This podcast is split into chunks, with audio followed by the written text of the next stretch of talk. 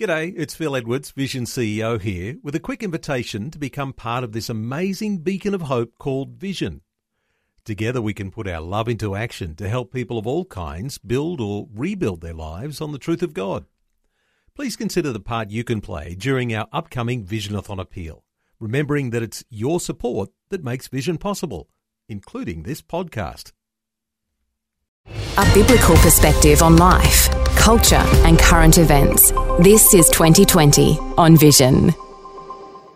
Well, how many times have you been in a conversation? Could be around the water cooler or it could be at a dinner party. And it comes up about the reliability of the Bible because you recognize that people would get to know Jesus if they had more confidence in the reliability of the Bible. Well, we're back with special guest Jonathan Clerke today, who's written a book called Echoes of Jesus. Does the New Testament reflect what he said? And he likes to get into all the different depths and all the meanings of why people don't actually follow Jesus because they're not confident with the Bible. Jonathan, a special welcome back to 2020. Oh, thank you so much, Neil. Jonathan, we've spoken about a number of different dimensions uh, in just recent times. Let me ask you today about why people often don't feel confident in the Bible because they think that all of the manuscript evidence that's come down through the centuries isn't accurate and doesn't reflect the, the, the real way that the gospel writers and the New Testament writers were actually saying things. Were mistakes made? How do you answer people when they say, I can't trust that what you read in the Bible today is truly accurate? Sure. The first thing I would say is thank you for letting me know what your beliefs are. Uh, can we talk about it? Um, if that was a real life question. Uh, the, the, what the facts are is quite intriguing. There are, of course, huge numbers of manuscripts, which by definition means handwritten copies of the New Testament in its original language, which was Greek. So we're fortunate we've got this rich supply, if you like, of copies of copies of copies of the four Gospels and the other books in the New Testament. Uh, some people are surprised to know that we don't have the original copies that Matthew, Mark, Luke, and John wrote. They've long since disappeared or faded away, so to speak. But we do have copies of copies of copies ad nauseum by the hundreds. What's fascinating of, for some people to discover, in fact, it's disconcerting, is when they realize that all these copies aren't necessarily perfect mirror copies of the one before or perfect photocopies of the one before. And when they hear that there's 400,000 differences between all these Greek manuscripts uh, about the wording and the letters in the in the New Testament, then naturally you get alarmed. I mean, 400,000 letters is a lot of changes, but of course, that's 400,000 letters spread over a large numbers of manuscripts over time. Uh, lots of people are not very familiar with the science of manuscripts and how they remain accurate, but we can all relate to the idea of Chinese whispers. Uh, you start at one end of a line and you whisper something into the ear of another, and by the time it gets to the end of the line, the message is completely changed. So, is that a risk? And this is something you've been actually looking to document and find the evidence and how these manuscripts actually do reflect an accurate portrayal of Jesus, the apostles, and the New Testament. Where do you start to explain to someone that these things are accurate in the way that they've been relayed down through the ages? Sure. I, I, would certainly start off by giving them examples of when there have been changes so they can see how minor these changes are.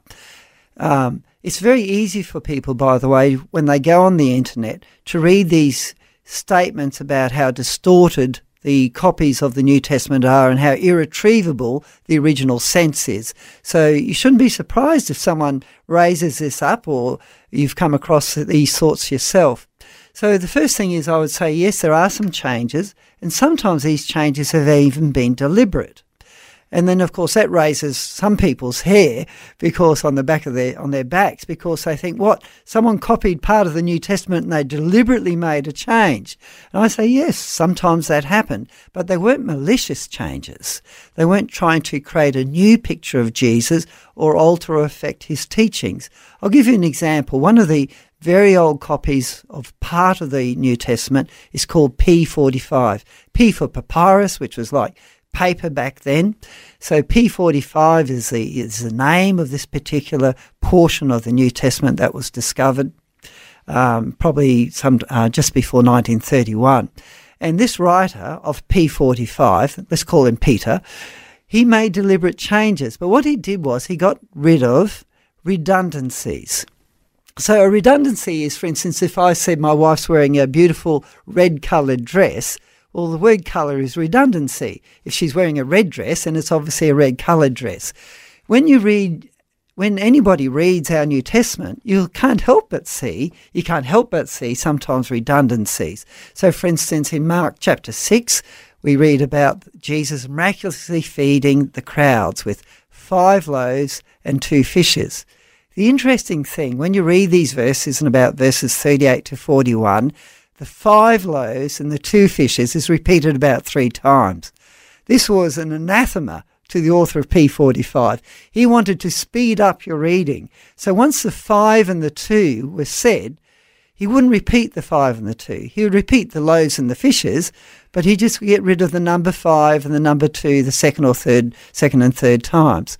So when people hear, well, is that all the change was? And you say, Yes, that's all the change was. Then they, they start to sit back and realize, well, it is possible to deliberately change a text without changing in any way at all the meaning of the text or what it portrays.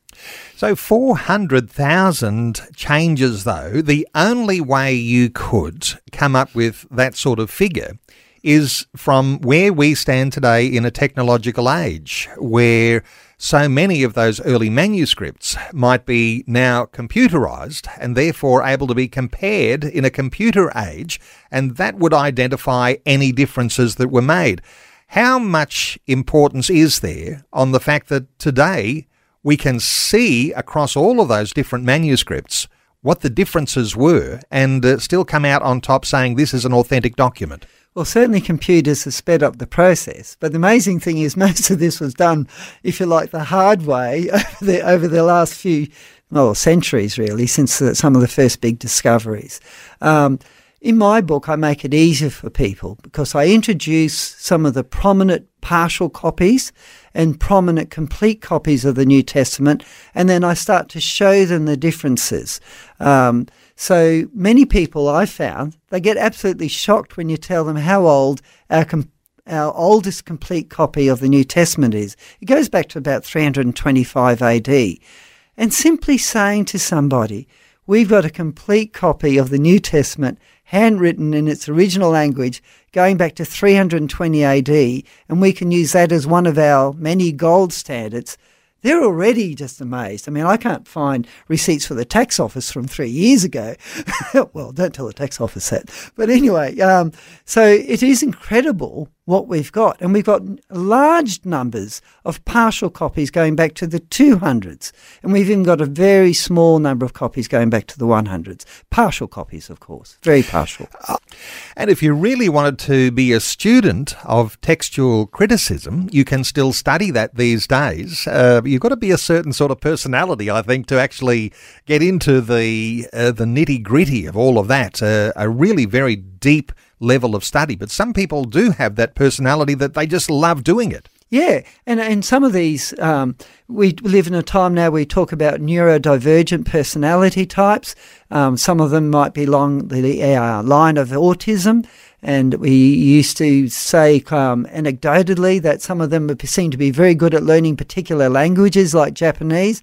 I could imagine that someone like that uh, apart from anybody else that just loves detail, like someone who might become a, a surgeon or a computer programmer, learning Greek, learning the Greek of the New Testament will be such a great thing because there is so much of this evidence available on the net now. You don't have to go to a, a museum in London or Germany to see some of these texts now. You can do it from your own lounge room. You just need to read Greek or buy my book. And we'll talk about your book in just a moment, but here we are, uh, we're speaking English in the 21st century. Uh, we're talking about Greek manuscripts and the way that they have uh, been translated into our own Bible, because uh, when you talk about the differences in the Greek manuscripts, uh, mm. There's also the difference in language. By the time we get to look at a Bible now, opening it up and reading those Gospels mm. Matthew, Mark, Luke, and John. Mm. So when the translator is using the evidence from all of these early manuscripts, they're often dealing with the sorts of resources that identify the difference in the manuscripts so that they can give us an accurate translation in what that might mean for our English language. Is that a fair enough way of saying the yeah, sort of work sure. they do in translation? The, the, in translation, it is. So the first job yeah, goes to the textual critic. He's got to work out, well, what was the the best or most likely reading of the original Greek manuscripts. Then the translators come along and they use that information to translate in the Bible into, you know, hundreds of languages that we've got today. Languages are living, they change over time, just like you and I change over time. And so some of the words that might have been appropriate for a 1970s English version of the Bible are not so appropriate for a 2030 English version of the Bible. So sometimes the reason for multiple translations is not that our understanding of the Greek has changed, but the way we speak English and use words has changed.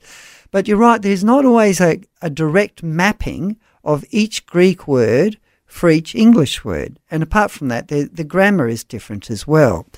And so there are, thankfully, many reputable translation committees.